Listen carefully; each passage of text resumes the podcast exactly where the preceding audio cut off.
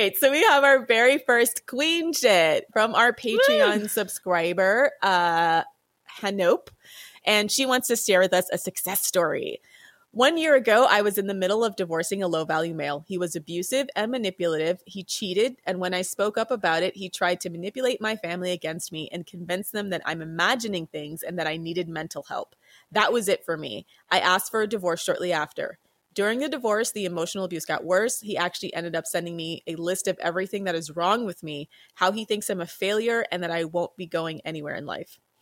This 34 years old unemployed prick with no degree or career prospects actually sat down in his parents' house and typed out a list of reasons why I'm a failure. Meanwhile, right. I, I, mean, I don't know. I don't know if it's just me, but it's always the unemployed guys who have absolutely no prospects that tend to be the most abusive and just trying just just try the hardest to bring you down because he knows that she's better than him and so he's sending her yeah. a list of everything that's quote unquote wrong with her because he wants her to feel as bad he wants her to feel bad about herself as shit as him. so that he can control her more easily it's like abuse 101 yeah. Yeah, it's fucked up. Yeah, I, I believe we even had a, a thread on that about uh, how sometimes the guys at the bottom of the social hierarchy feel more desperate to dominate women because they have no other power in their life. So yeah. it's just all yeah. desperation. Um, so to continue, uh, she says, Meanwhile, I landed a high paying job and was already planning to move to another continent. Exactly one Ooh. month after the, after the divorce, I moved as planned. A year later today, I'm in my late 20s, living my best life. I got my dream job, an amazing apartment. I can afford nice things in life, and I met amazing people and traveled quite a bit. I've never been happier. Yes, Queen. Yes. Yay. Yes. we love to see it. Yes, Queen. Yes. We celebrate your level up. And she says, Thank you, ladies, for everything you do. FDS helped me process my trauma and played a huge part in me becoming the confident woman I am today. So thank you so much for that feedback. Awesome. That makes me happy. I'm smiling so much. That's just, that's made my week. Warms my terrible cold heart. That's yeah. like for, for, all the shit we put up as moderators, it's those kinds of stories that make me that go like, "Oh my gosh, it. that makes it worth it." that just makes it worth it. It's amazing. One hundred percent, one hundred percent. So, congrats to you. Congrats to you. Kudos to you. So that was our queen shit. If you'd like to submit your own uh, story of your own level up, please visit our Patreon at patreon.com forward slash the female dating strategy. And you can sign up for one of our tiers and submit your story. And we will uh, select one every one or two every week as part of a raffle and we'll read it on air. Thank you and check us out. What's up, Queens? Welcome to the Female Dating Strategy Podcast. I'm your host, Ro. And this is Lilith. And we have two very special guests today who are going to talk to us about what it's like to date with autism and how FDS has helped them manage the dating world and mismatched expectations between men and women. So we have our first guest, uh, who is Artemis. Hi. Hi, Artemis. And our second guest, Stena. Hi there. So just to kind of kick things off, I, you know, can you just tell us a little bit about yourself? Um, okay, I'll start. So I was diagnosed with autism at 29, and that started a self-discovery process that really helped me a lot, really understanding all my problems. And then last year, I was browsing Reddit, and one of the posts from FDS made the front line um, from Reddit. Um, it was being dissed, I think. People were like making fun of it or something. So I was like, ooh, what is this? And then I was blown out because it was amazing and it really, really, really helped me. Hi there, I'm Artemis. Um, I found FDS through a couple of my friends that uh, we were, you know, looking for a centered, women centered, empowered um, online space. Um, you know, we in, in our friendships, we help each other grow and encourage each other to be the best version of ourselves. And, you know, we found that FDS does that and, you know, encourages us to love ourselves and love other women. And, you know, I, I really was drawn to it um, initially by that and, um, and found that, you know, in being autistic, it, it helped me navigate dating and navigate the world a little better and navigate some some relationships. Um, it's really been helpful. I was surprised to learn that you know autistic women have you know unique struggles related to to dating. So, you know, since I'm I started out doing this like modding stuff, being a little bit ignorant about autism. Can we maybe start out by going over what autism is and what are some of the misconceptions about autism that most people have? I'll say this: um, I didn't realize when we started writing about like having clear boundaries that it would it would be of such value of with autistic women. And i remember that we got a post and i believe it's in the handbook where uh, an autistic person was discussing the fact that without uh, clear guidelines and boundaries sometimes it's very very easy to manipulate autistic people because they have difficulty picking up on social clues is that true to your experience or let me let me just start by saying like what autism is, so it you can kind of get an overall. Um, so autism is, isn't a disease. It's not like there's anything wrong with us. There's a lot of misconceptions about what it is, and and and um, it's like a Mac versus a PC. It's just a different operating system for the brain. Macs are better at some things and worse at others, and the world is set up for a PC. Right? The world has PCs everywhere, and occasionally you'll find a Mac. Um, so, uh, one in 68 people are diagnosed with autism. And it's basically when you're developing um, in childhood, there's something in the brain called synaptic pruning. And that's when like a neuron will go to another neuron, right? It's, it's like a one pathway. And when you, as a neurotypical person, hear a reference to something, you connect that one thing to the one thing. Well, with autism, we don't prune all of those synaptic connections. So it's like a tree and it can go many different ways. So sometimes we need a clear path to the way that the neurotypical person is seeing the thing that we are seeing. Um, so like for instance um, it's like you know netflix and chill. Like now everybody knows that netflix and chill means hook up. But autistic people like when you'd ask us to come over and watch a movie like we literally thought we were coming over to watch a movie. So we're a little more naive. Sis i gotta tell you we all did. Well. We all did at first. but you know, I mean, that's, like, that's a more extreme example. You know, no, yeah. like, we don't we don't get those social cues, so we're much more easily taken advantage of. We can't like protect ourselves. So it's like, okay, so now that memes came out telling us what Netflix and chill is, we know what it is, and we can build our you know social interactions around that. Like we can say, hey, like. I don't know if I want a Netflix and chill with you, but you know, we can do this instead, you know. So uh, there's, it, I think FDS really helps um, get like get a, a, set of guidelines that we can follow um, to make sure that we're not being taken taken advantage of. Um, so does it kind of help lubricate certain types of social interactions, or more bring more clarity? It absolutely can. Yeah, I mean, I think some of the things are with autism, like we have a lot of experiences, and we, within human experience, um, we kind of build little boxes that people put things in, right? And an autistic person just organizes those boxes differently. So we need to have a more direct, um, like direct communication, direct um, you know, a lot of people think that we that we're really blunt and we're really rude, and when we're just trying to communicate, we're not as soft with our language sometimes, so we can come off offensively when we don't mean to. Um, it's it's definitely the the biggest issue sometimes with us is communicating with neurotypical people on both ends because we don't know what they're saying, and then they sometimes will form a context around what we're saying when we're really just meaning what we're saying, literally. Um, so, um, the uh, one thing I also wanted to mention, like, you know, there's different, a lot of people say there's like high functioning autism and low functioning autism, but that's not really how the spectrum works. It's, um, it's, it's like when you have a sound bar and there are different there's a bass and there's treble and there's all of these different things and it's not that that things get higher or lower um, it, things can get higher or lower than average, right? Like, so some people think autistic people don't have empathy, but really, autistic people have a lot of empathy sometimes or no empathy sometimes. Um, it's not, you know, some people are nonverbal. Some people, like me, are very verbal. We don't shut up.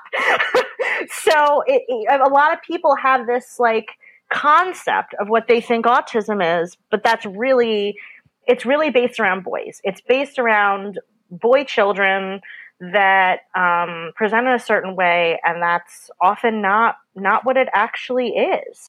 So yeah, could you tell me more about how autistic men and autistic women present differently? And then maybe further, why do you think so much emphasis has been put on boys rather than how it affects girls? Yeah, um, the differences actually in the post by an autistic woman that is on the FDS um, handbook she mentions that the typical interests of autistic boys tend to be like transport, like trains. That's a very typical one. They're obsessed with trains and with organizing them. Or other non social interests in boys, like mathematics, for example. So trains and mathematics, they are two very clear ones. And then women like things that are considered uh, stereotypically feminine, like they they might like dolls or animals, or they might love celebrities. So people don't really pick up that this girl is actually not developing the same way as the other girls are because her interests are so typically feminine that everybody just assumes ah she's just a normal girl and nobody really picks up on the other cues on the other stuff that's going on is it something that presents in extremes? Because I would think for little boys too, it wouldn't be it wouldn't necessarily be atypical for them to be interested in math or trains. Is it just like a is it, that they're interested interested in these things to the exclusion of other things? Yeah, exactly. Uh, you make a very good point and a very good question.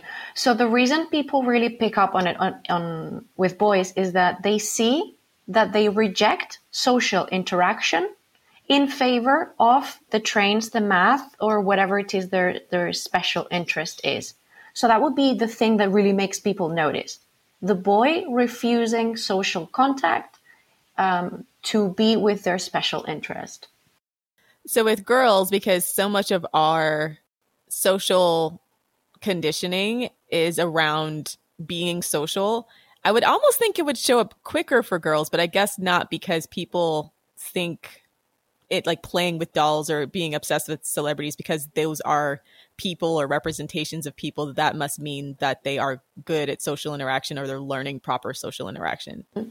Yeah and also if a girl is quiet by herself in a corner playing with her dolls for some reason that doesn't raise alarms in people especially not just parents but also like teachers or other education professionals that see that oh, the girl is just being a girl, being in a corner, quiet, playing with dolls. But also, women are a lot better at masking and they don't stim as much. So, men, so stimming is a really big part of autism. When uh, somebody shakes their leg or when they're flapping their hands around or doing things like that, it's a, a big way that an autistic person can calm down. And the reason we need to calm down often is that because we don't have that synaptic pruning, the sensory stimuli is very overwhelming for us. So women do stimming in other ways that are is not outwardly presenting like males or um, male children are, are do. So like you'll see um, a kid, sometimes even screaming. And, you know, that is a really big off putting thing to some people. And um, they'll try to get their kid diagnosed. But um, the other thing, you know, there's something called masking. So women are much better at masking. And basically, what that means is we copy people's behavior. Sometimes we don't know why you do something, we just do it to fit in and because we saw you do it. So that's we learn women are so much better at learning social signals and copying them to look like a typical person when we're maybe not. Yeah, and that's actually one of the main reasons why autistic women burn out because they have to mask all the time.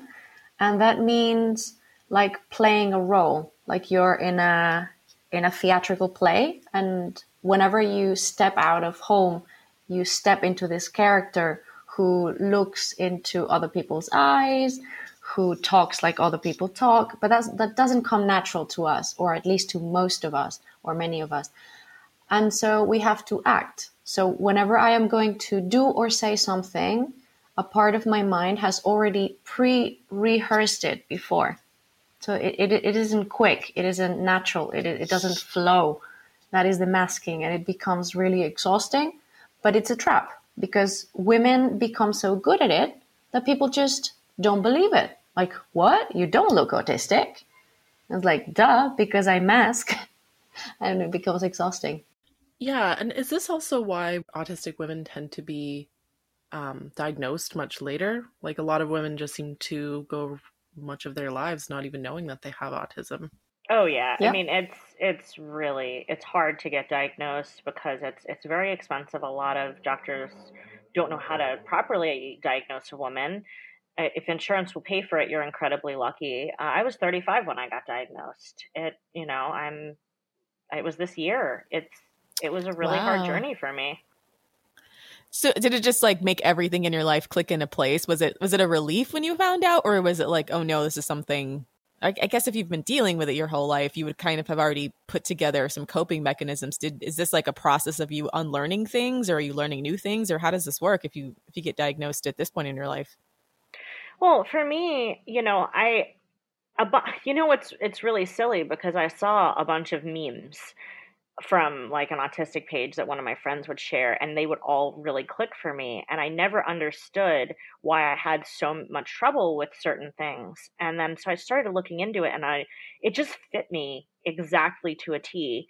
And then, you know, I, I thought like maybe I was a little bit, you know, a little bit you know on on a little bit of the spectrum and then it just one day it just all clicked and i i went to get evaluated and I, you know i talked with more people i, I have act- i actually have a disease called ehlers-danlos and and dysautonomia and a lot of people with the disease have um autistic characteristics and have autism spectrum disorder as well so um, it was something that once i saw that research you know i, I thought I should get evaluated and and now the research says a lot of people have both.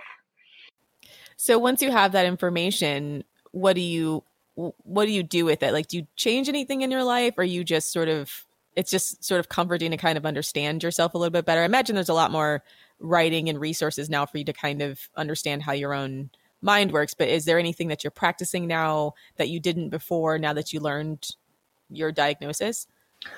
For me, definitely. For me, the main thing. Um, so I've been diagnosed for about three years, a bit more.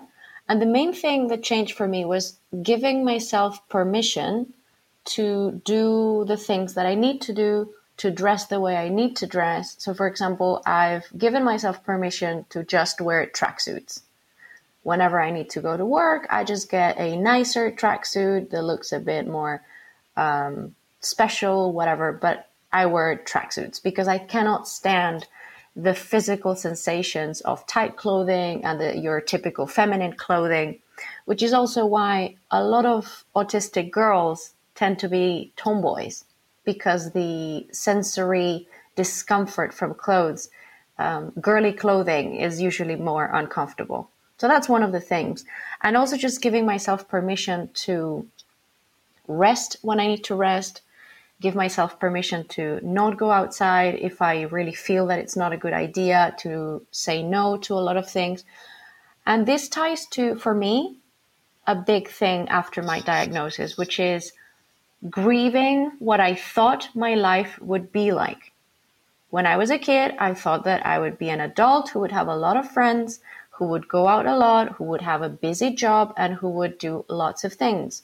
Right now, I realize I do not have the energy for that. I get burned out really quickly. I cannot connect to people. It's, it's just not doable. So I've said goodbye to that ideal life I thought I was going to have. So that's been a big thing for me. So grieving a lot as well. And that's why I I don't really consider autism for me to be just a different thing. I for me it really is a social disability because I really feel disabled socially. because I don't have the same energy, I don't have the same ability to just feel good with other people. Mm-hmm. So those are the, uh, those are the things for me after my diagnosis. When you've when you've had positive or connective interactions with people, what has it typically been like? Is it usually when you're engaged in doing something? Is it like a particular topic that you feel more connected with people? Is there any anything that you recall in your life where you're like, I actually feel like I'm having a good social interaction or a good connection? And what was that like for you?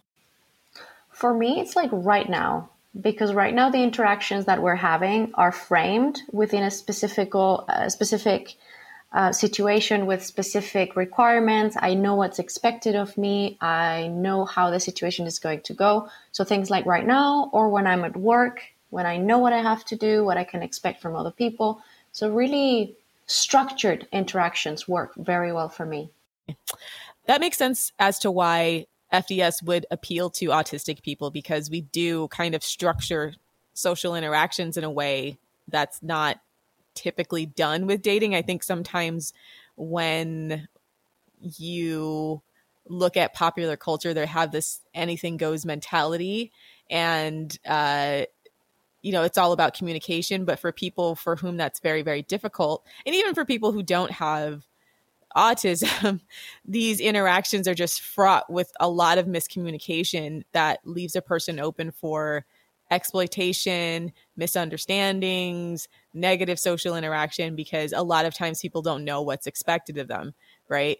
Obviously, we're firm believers of FDS, but I feel I wanted to make that point because I feel like some of our critics who attack us for having gender roles don't understand that the structure actually does benefit a lot of people if we set expectations up front for ourselves and for the people that we interact with and then start to normalize certain interactions and communicate those interactions um, to make our to make our social interactions as smooth as possible and create i think a safe space for us to have a good dating experience. People get mad at us for how quote unquote structured we are, right? Like, um, modern dating culture is so even for people that aren't autistic i struggle with it. So like wishy-washy like oh just one day at a time just go with the flow you know oh i don't want to put a label on our relationship that kind of stuff right? Yeah um, i can't do that so I need to I need to have them in a box. I neither either need to have them in the friend box or in the maybe we'll be more than friends box or the we are more than friends box because otherwise I don't know how I don't know whether I need to flirt with them. I don't know I don't know how to interact with them at all if I don't know what we are. And if they want to just be friends, then they get mad at me when I'm not flirting and I'm like, "Well, you wanted to just be friends, but they don't really mean that."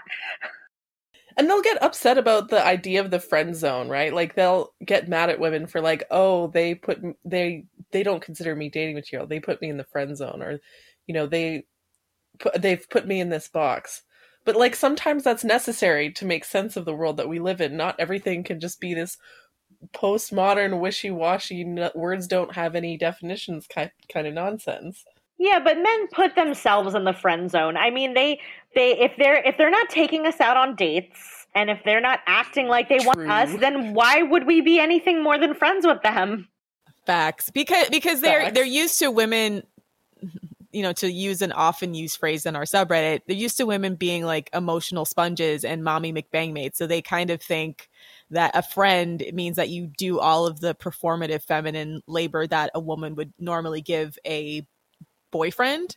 And so they've, you know, with those lines being blurred, men have started to expect more and more from women while giving less and less commitment or uh, they're more non-committal in the way they interact with women but still expect and have learned have become accustomed to women still giving them all the perks of being in a relationship without actually being in a relationship. I think another thing that fds does is you know fds is full of really empowered smart, beautiful women and, um, you know, encouraging us to be better at the things we want to be better at and supporting us through that is, is really huge. Um, a lot of women are intimidating on FDS to men. Um, you know, a, a, lot of autistic women, we're very smart. We we can talk about anything. We're information sponges. We can speak to any topic. And when a man brings up a topic that they think we're going to be dumb and not know how to have an hour long discussion on, and then they just get intimidated when we know more than they do. I absolutely love that so much. I'm just imagining you have a conversation with a guy who's mansplaining something you're literally an expert in and you just tear him to shreds. I don't know why, but that's a mental image that really excites me. It's really fun. I'm a molecular biologist, and when guys try to bring up things about COVID or science, and then they, they try to tell me something that's so way off, not even close to being true, and then I explain everything around it. I mean, that's a really simple example, but it's just men want, oftentimes they think they know everything about everything. And then when a woman can actually speak intelligently to something, they just crawl in a little hole. And instead of being attracted to that, actually, my current partner is very attracted to that and loves it. And that's why we get along so well. Oh, that's so awesome. Yeah. With men like that, it's because they always feel like they have to be better than the woman to like maintain the upper hand rather than interact with women. If you have any friends in any capacity, just platonically, you should at least have some friends that just know more about anything than you do, right? Because they always say like you're a reflection of the five people you hang around the most. So I would love to hang around people that know things that I don't so that, you know, they could rub off on me and I would think a person who is interested in interacting with a person rather than dominating a person would appreciate when that happens. But that's why we weed those guys out because, you know, yeah, that's frustrating. Yeah. And the hardest thing I think with dating is like sometimes you're having two different conversation with somebody. Like, did you guys see that Key and Peele sketch where um, they're texting each other and they're having completely different conversations? Like one of them says, you want to go? Like you want to go to the bar? And the other one's like, you want to go? Like he thinks you're reading it like you want to fight. And, you know, since we don't have the same body language and tone in our voice as a normal person, or an, I'm sorry, I don't even want to use the word normal, as a non autistic person does, um, sometimes we're read differently than we intend. Um, so it's communication is, is really difficult. So tell me, do you have any stories like that about, you know, cases where, you know, you're in a relationship and you were saying one thing, the other person was saying one thing, and you just were not not getting each other or just speaking at each other not not understanding one another? Countless. I mean, so many. I mean, it's usually the opposite in that I'm very direct and they don't believe what I'm saying is the truth because they're looking for some hidden context that isn't there. They're looking for, you know, like a, if I ask, you know, if somebody asks, what's your favorite thing? I'm like, well, what is he asking for? Is he trying to take me to dinner? Is he trying to, like, why is he asking this? So I have to know how to answer it. And a, a non autistic person will know what these questions mean when a person asks them. And when I ask a question, I'm literally asking what I'm asking. And I, I don't want you to dance around the point. I don't want anything more. I'm trying to figure out that very specific information so that I can frame whatever I need to frame around it. See, I'm the same way, but I'm not. I, obviously, I'm. Is neurotypical an appropriate word to use? Yes. Okay. Say so I'm I'm the same way, but even as a more neurotypical person, but I have found uh, the way that my mind works. I'm a person that just likes to organize information uh, a certain way. So I've I've had to really work on my tone of voice because I've been tone policed as before as well, and it's really really frustrating. I think to a person who's like that, who is already neurotypical, but I can't imagine like t- to the nth degree when you're dealing with legitimate social uh, cognitive differences between a person who is used to women emoting and used to women like having I don't know I don't even want to say women ha- always having hidden agendas or anything but just like used to women like giving them more emotional um uh, reaction behind their words how incredibly frustrating that can be. So I, I'm just saying that to say I sympathize because I, you know, I, I just just you know in my normal interactions in the way that I've interacted with men that they'll they'll say they'll say things like oh you're intimidating or you're to the point or uh, they'll they'll try to dress it up and be like oh you're masculine if you don't naturally emote um, and to the point where I actually started to kind of train myself to have a little bit more of a, of feminine sounding sing songy voice when I when I wanted to but it's like you know, it's something I, I worked on just to make my social interactions better, but I can't, you know, if, if it's something that's just not in your repertoire, you know, I, I can imagine that would lead to a lot of uh, difficult social interactions with men who are used to women doing that. what you said just now kind of reminded me of this like you know the whole red pill thing where um it's they say like overcoming last minute resistance where oh you know even if she wants to have sex with you she'll pretend like she doesn't because she doesn't want to seem like she's a slut. And so if you're with her and you're kissing or whatever and she's pushing you away she doesn't actually mean it. She, deep down she actually wants it but she's just pretending like she doesn't so that you don't think badly of her or whatever right? And so when you come and and this is this sort of mentality and it's not just a red pill thing it's surprisingly a lot of guys seem to have that mentality of like oh she really wants it. She secretly wants it. They just they feel entitled to women's emotional engagement. I think that's what it is. So then when you don't give it to them they feel like you robbed them of something.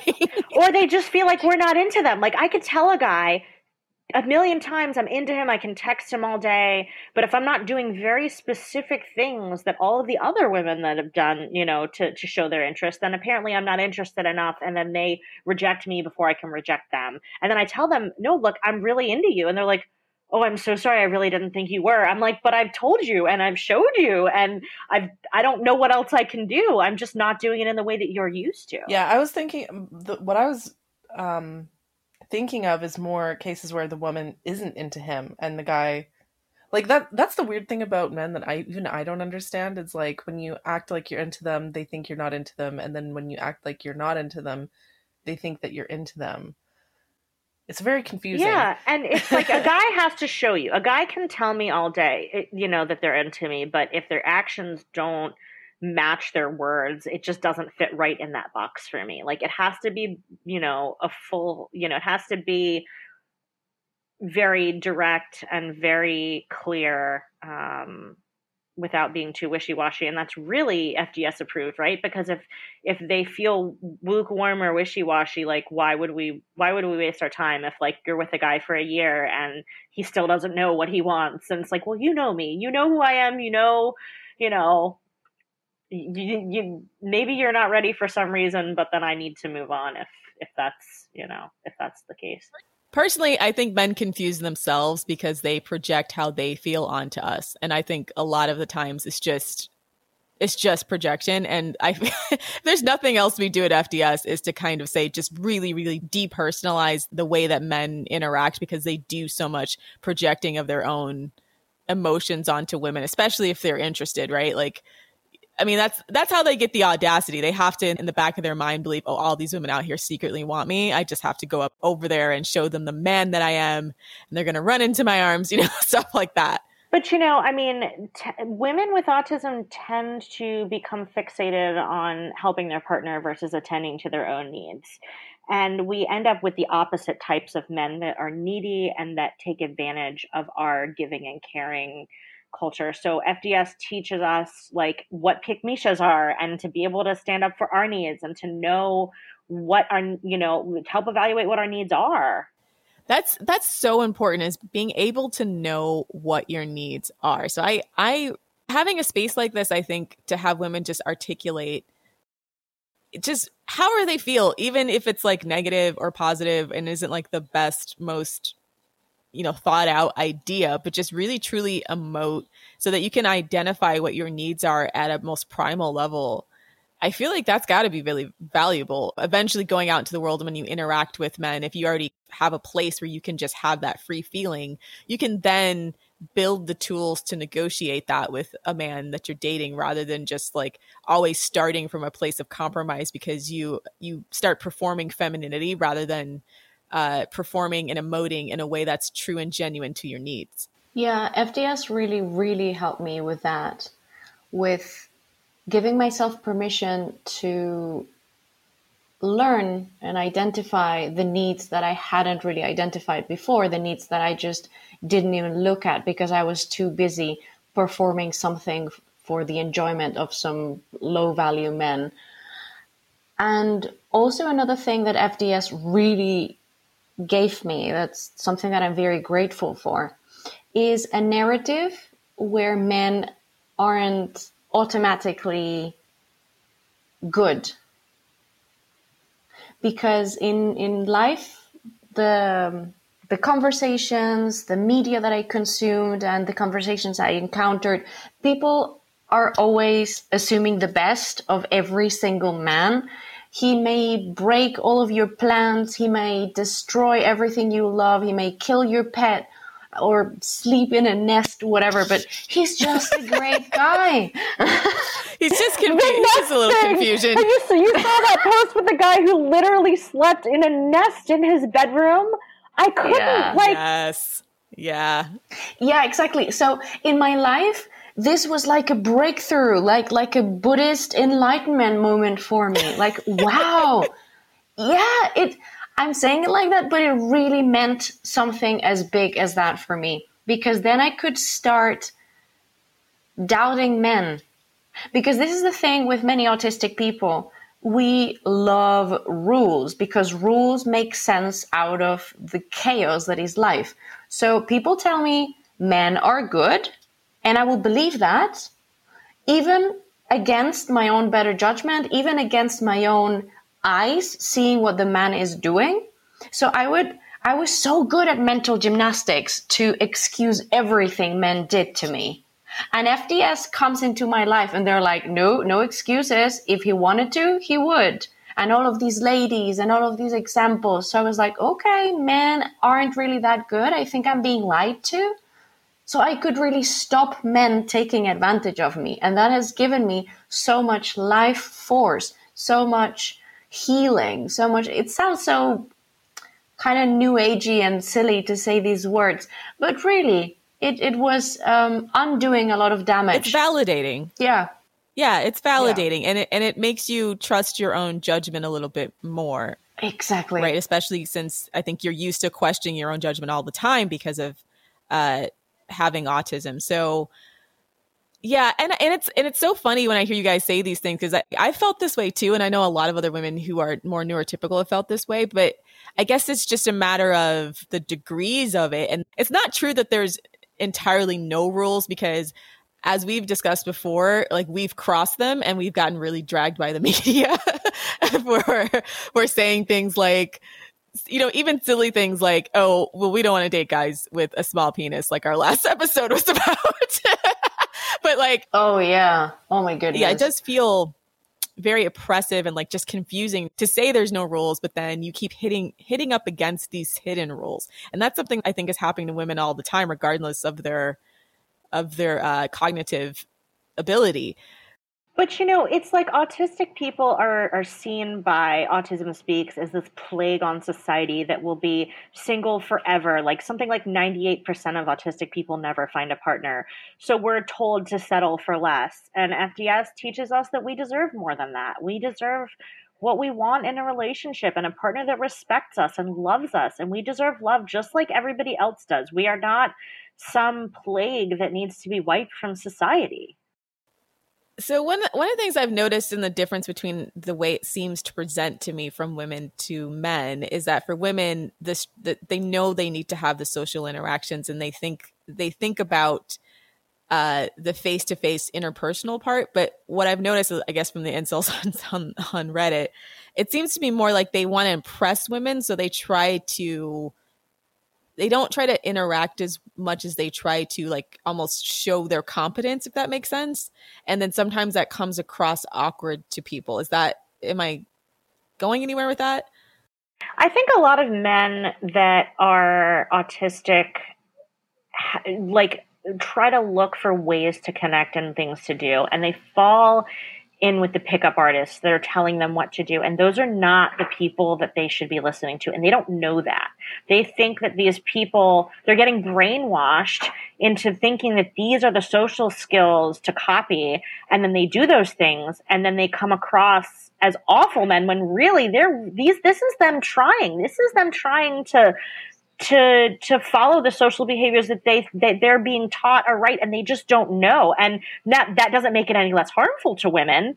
But i i have you know I, think sometimes those are the men that we need to have the conversations with to say like look I, I know this is hard for you and you're struggling but you can't listen to them. Like this is not what women want. And you know i i i think it's it's important to know that like that does it like intent and the outcome it, it, doesn't matter. Sometimes if, if you're going to harm somebody the outcome matters more than the intent. But i do think that a lot of times the intent to do good and to connect is there. Yeah.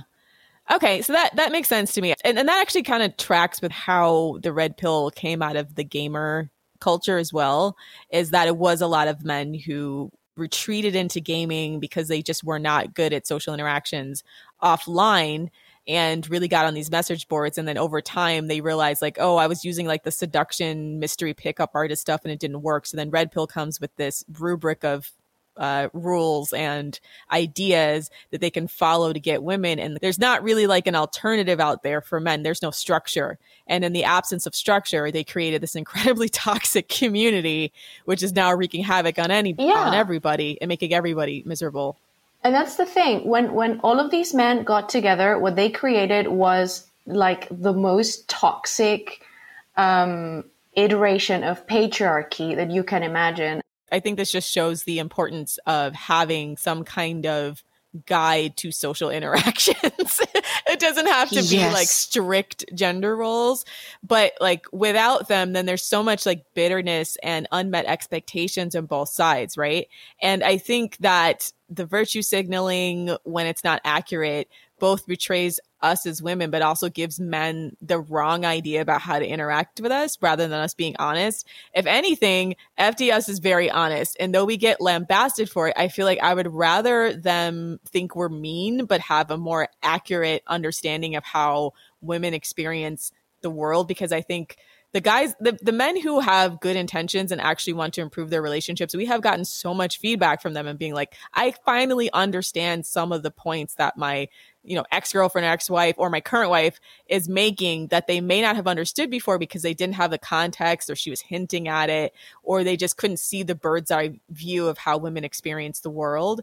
So you know, I'm just saying that like, you know, regardless of, you know, there's, there's good people and there's bad people. And I don't, I don't think an autistic person is any different, but, uh, I do think it's important, uh, to then have a series of social expectations so that you can, uh, smooth out your social interactions, not create, um, a bunch of, um, bitterness over unmet unmet expectations of both sides.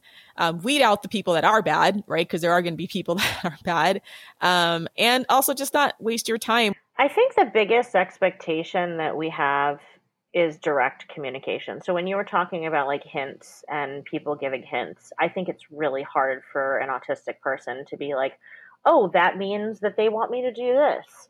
Um, and it's it's a the biggest accommodation I guess that people can give us is really as direct communication as possible and when we communicate directly to believe what we are saying. Definitely. Yeah. No that that's I'm all for direct communication. I'm 100% in agreement with that. Um, but the reason why I wanted to make this episode in the first place was to sort of explore the sort of interaction between you know how patriarchy and the rules that patriarchy sets out for men versus for women and how that interacts with autism. Because what Stena said earlier about how people can you know autistic people can pick up on the general rules and then when those rules aren't met it creates resentment. It's important to remember that the rules for men and the rules for women under patriarchy are completely different.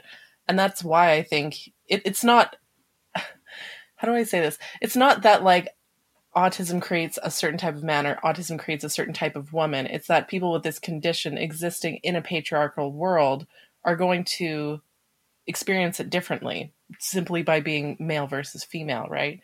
The thing that horrified me was I read uh, statistics about autistic women being more likely to experience sexual abuse or to have unwanted sexual encounters. And that's why I think FDS is so, so important is to help women especially it, all women, including autistic women, is to cut through these bullshit cultural narratives that, you know, tell women, you know, not to have standards or that tell women that you have to lower your standards to put and put up with a low value man if you want you know love or or even just the general idea that men are good and trustworthy because they're generally not. Yeah it's it's a reframing of society. I mean fds is flat out like a reframing of a lot of these issues surrounding us by looking at it through the lens of what is our actual risk, what is our reward, you know, how can we uh, maximize the things that are highly rewarding and minimize the things that are highly risky but low rewarding, and uh, create a strategy from there. So it's not necessarily like the typical like feminism is just about equality or feminism is just about like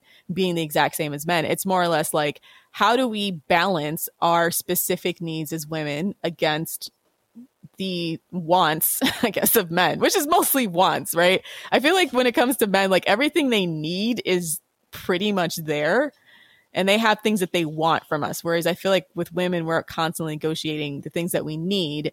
And the downfall of modern feminism has been negotiating the away the things that we need so that we can give this illusion of sameness with men when we're not. Yeah, exactly. And it's okay to not be that way.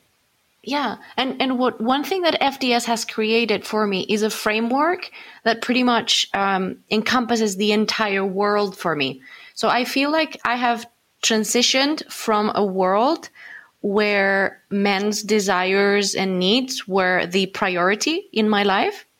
So, for example, going back for a second to to the the rules and the way that autistic people or myself specifically um, take rules very literally. Like I expected men to be wonderful to me as long as I was pretty. You know, if if you're pretty, men will be good to you and you will transform a terrible man into Prince Charming. So I believe that. And over and over again, it wouldn't happen. Did you listen to that Princess and the Bum episode? Because yeah, it's not you. That's the cultural messaging we get, and yeah. it's trash. It's bad, and it's exactly. not true. Sorry to interrupt. Exactly. No, that's good. That's good. So what FDS has done is um, moved me really, really it's FDS was like like a hand from the sky who just like jerked me out of this world made for men in which I am a commodity for men, in which I am a project of a mommy McBangmaid. And it has put me into a world where I am the center, where finally I am the center of my own world and a world where my benefit is what's important because my benefit does not mean someone else being deprived of the rights, while the other way around is actually what happened to me that my rights got stepped on just to satisfy some man. So, what FDS really did give me was this new framework where my safety, my desires, my needs, they are okay to be centered and give given me tools and strategies to really go about that. And and that that has transformed my life probably the same or even more as my autistic diagnosis which is something i'm really thankful for. And you know that's you you you describe the autistic experience so well um, you know, our needs are not valid. We are told to stop stimming because it makes other people uncomfortable. ABA is the number one most common treatment for autism, and most autistic people are against it because it basically tells us to sit down, shut up, act like we're supposed to act, and don't make anybody else uncomfortable. And for us to be comfortable in this world, there are certain things that we have to do that may make other people uncomfortable because they're not what the average person does all the time. Can you explain what the ABA is? I'm I'm sorry, that was an acronym I've never heard. I let me look at it. Hold on, just give me two seconds. Um, well, she looks for the exact meaning. I can tell you a real quick uh, explanation. Basically, uh, Imagine an autistic little girl. She wants to stim, which means she wants to move her hands in a specific way, flapping or whatever. She wants to move around, and an adult is next to her, forcing her and telling her, No, look at this picture. What is in this picture? There is a duck. Tell, say duck. Duck. How do we spell duck? No, say duck. No, don't look at that. Look at the picture. What is this? This is a duck. Say it out loud. Say duck. And you see the little girl just shrinking and shrinking and shrinking until her own soul is kind of broken and she just does what she's told. That's basically this quote unquote therapy. That is horrifying to me, and that sounds like basically conditioning women to be compliant, and that it's terrifying to me. Yeah, it stands for applied behavior analysis. And the goal, it says on Autism Speaks, it says the goal is to increase behaviors that are helpful and decrease behavior, decrease the other types of behaviors. But the behaviors that are helpful to who? The parents of autistic people, the rest of the world. It's it's it teaches us that the behaviors that we do to comfort ourselves and to get through everything in life are not okay. And and that's you know and and in women society teaches a lot of that and they don't go through aba as much. Um, but still i mean society society doing that to us and, and telling us how that we need to act and what we need to do and and shunning us if we don't it, it's really difficult. That's I find that such an interesting example. And we've talked about this before on FDS how certain concepts created with men in mind, when you apply that to women, it creates either an undesirable or harmful effect for women. And so things like therapy for, you know, I I could have a whole episode just roasting couples therapy, right? And how the idea of like, oh, you know, you have two people and you know they just need to work on their communication it's under the assumption that both people are like generally like good and are invested in the relationship but it doesn't really take into account cases of like say abuse for example or you know if the man go che- goes and cheats and you know you're you know she's upset and it's like well what could you have done differently to make your husband not cheat on you? Right? Like so much therapy is just very sexist or just doesn't even consider the specific needs of women right? And so this therapy you've described to me uh, applied behavioral was it aba uh, applied behavioral analysis yeah. Um it just sounds to me like it's just basically conditioning women to be compliant. Like if you do that for a girl, you're just teaching her to be compliant and to not meet her own needs. I mean, it's it's to everybody and and it's it's really harmful to a lot of people. A lot of people in autism groups speak about what they went through as a child and how they had to unlearn all of this to be able to stim and have productive lives. And I think it's, you know, a, a lot of a lot of people in the autism community are, are, speaking out against Autism Speaks and people who promote ABA, and a lot of people that are neurotypical just don't don't hear them. They don't, you know, they don't want to listen to us about what we need. They just they want us to fit in with the rest of the world and don't really care about anything else. I can understand from the parents' perspective. Maybe they're afraid their kid's going to be bullied or something if they don't fit in and that sort of thing. And now, to be clear, I have a lot of sympathy for. I, I, I can understand how hard it is to watch your child suffer, and and you know, parents definitely need support, but not at not at the risk of of harming a child. Yeah, like you said, it's just a different it's just a different operating system, and I I would love to live in a world where that was like normalized, where being an autistic person is just like, you know, it's not something like it's something that people maybe have more understanding, more compassion about. One thing I want to mention that's important a lot of people don't realize people with disabilities still are not equal in the US. We can't get married like everybody else can. We don't make the same wages as everybody else does.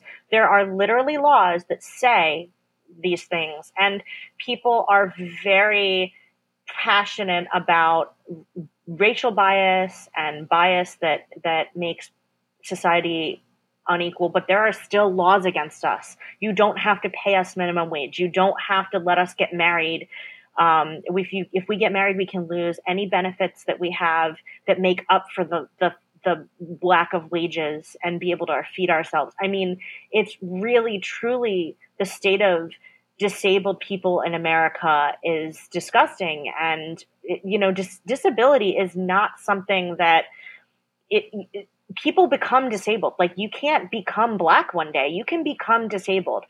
This is something that I feel like more people should should have compassion over, but they don't. They just tip. They feel, I feel like they don't care about disabled people. They just don't want to hear from us. They don't want to see us in wheelchairs. They don't want to, you know. Oh, I, I have a wheelchair that I use sometimes. I have a PICC line that you know is basically a central IV line. And people just look at me like I'm a monster sometimes people just don't I don't know. Our country is so it's I mean it's capitalist. So everyone is looked at as exploitable labor instead of as a person. And there's been you know, depending on which political philosophy or ideology you buy into, there's been a a, a deep uh, de-emphasis of community in a lot of ways, and the idea that community should incorporate the gifts of everybody. It's it's it, I think it's just a mentality where everybody sees people who can't contribute in the same uh, economic ways as disposable. And I agree, it's really disgusting, and it's something I hope that. So I, you know, I don't want to sound exhausted, but it's just like it's something that I just really, really hope that we have a conversation about how are we going to structure our working life so that people feel valued and contributing and like they're part of a community and not just a widget uh, in the corporate machine. So I, I hear you. so I, I remember reading about they found this uh, Neanderthal um, skeleton that had uh, some like broken bones, like it wouldn't have been able to walk, but it lived to a very old age, like sixty or seven years old, and so they were thinking like this is very strange. Like it, this person had broken legs for uh, that healed, so that means that someone must have been there to take care of them and to feed them. They wouldn't have been able to like hunt by themselves and yet this person lived very long and clearly healthy life based on their bones and stuff, right? And a lot of um I guess it's is it anthropologists, I guess, talk about how the idea of um, taking care of the sick or people with disabilities is what is what makes human society like human. It is like the defining quality of being a human being. It's what separates us from animals this is harsh, but like if it, say for example a deer gives birth and they find that their baby can't like walk or whatever, the mama deer will just like leave it, will just abandon it. If if um, like in most animals, if a baby is born with any kind of deformity, um, they just like leave it for the predators, right? But that's what makes human beings different is we take care of our of those who were maybe born different, right? Um, and include them in our community.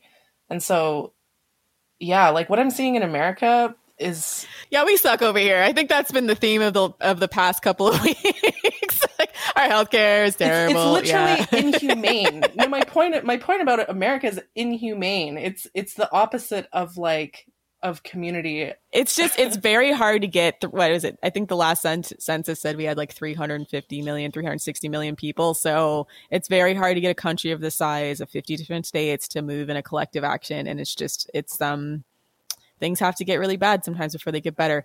Sure, but shouldn't we all be for equality though? Like, is the is the equity even like? I mean, there shouldn't we? There's certain basic things that we should all be fighting for, and I feel like the pandemic made a lot of things that we should be fighting for apparent, but it didn't it, it, it's crazy to me that it didn't make fighting for disabled people, which the pandemic is literally causing people to become disabled. Why are we not focusing on this?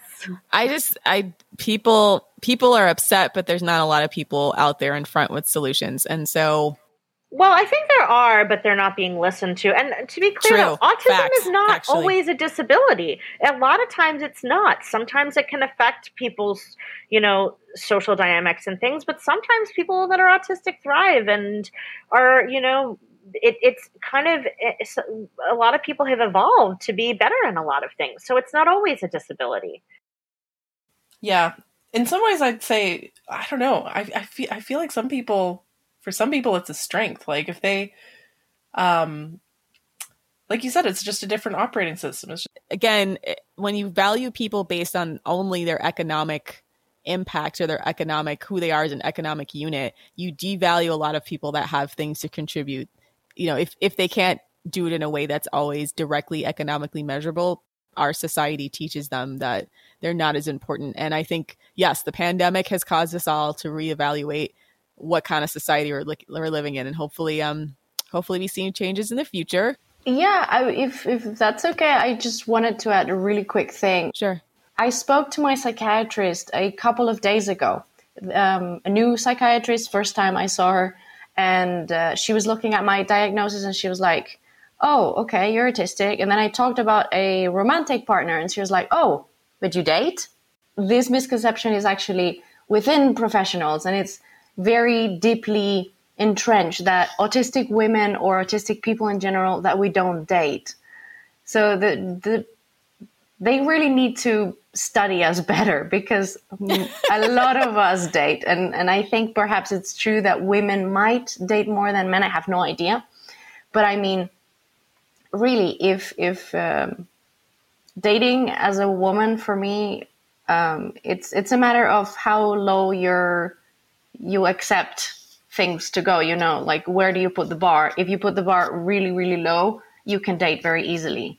If you put if you start moving the bar up to what you're um, going to accept or not if you only accept high value behavior for example you will have a hard time dating regardless of whether you're autistic or not. But just uh, wanted to say that the misconception is truly truly common and for me it's always a funny one because even my psychiatrist uh, had that idea dispelling misconceptions here yeah there's one a couple quick more things um, so a lot of women with autism, the main symptom they present with is an eating disorder. And because we're picky eaters, tastes and textures are problematic for us sometimes, and that leads us to not want to eat. Um, people think that we are anorexic. People, you know, doctors will diagnose a woman with an eating disorder and then force her into a clinic and literally force feed her foods that make her sensory, And you know, she just it's it's really torture, really really torture for these women.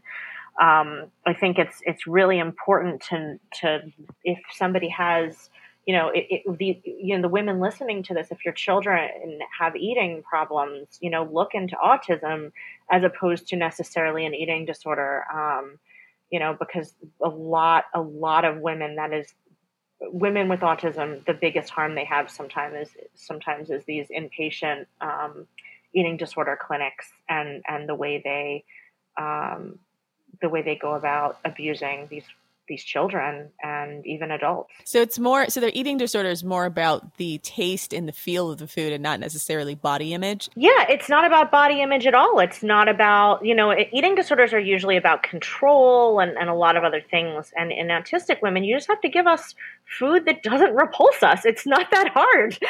you know, it's it's like if you cook broccoli too much, I get very grossed out. It just needs to be a little al dente, you know, and um, I, I'm very grateful that I've never been diagnosed with an eating disorder and that I had very, you know, loving family and that I, I, you know, they would cook the way I wanted. And then, you know, as an adult, I cook for myself, but not everybody has that, you know, experience. And, and I really feel for these women who went through these programs and how they, you know, talk about their experiences. It's awful.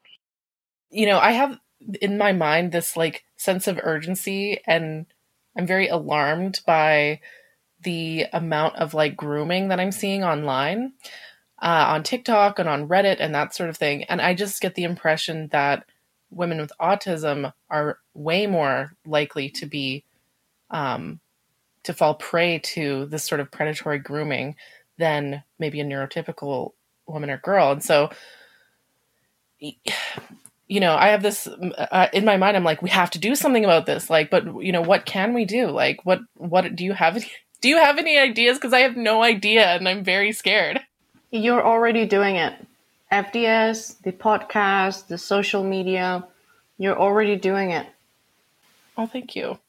I encourage women that think that they might have any of the traits of what we're talking about to go to like Aspie memes and you know Reddit. Reddit has a really great thing, and and basically, if you look at all of those and you're like, oh, this is me, then look at the diagnostic criteria for women, and you know, I mean, I think uh, like uh, that's how I got you know my eyes were open to this, and uh, what I thought was autism. You know, I thought when I looked at a young boy, that's what autism was. I never knew what it really was in women and and how it presented. And I mean, I think a lot of people, if they become educated on it and learn about it, you know, they can learn why they have meltdowns, why they, you know, and then they can know what to avoid. Awesome.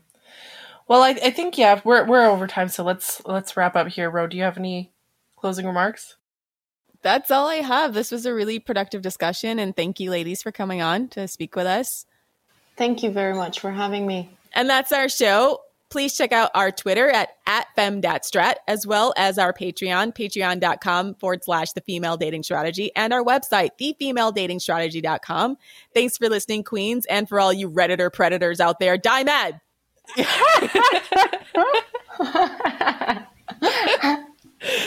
cool.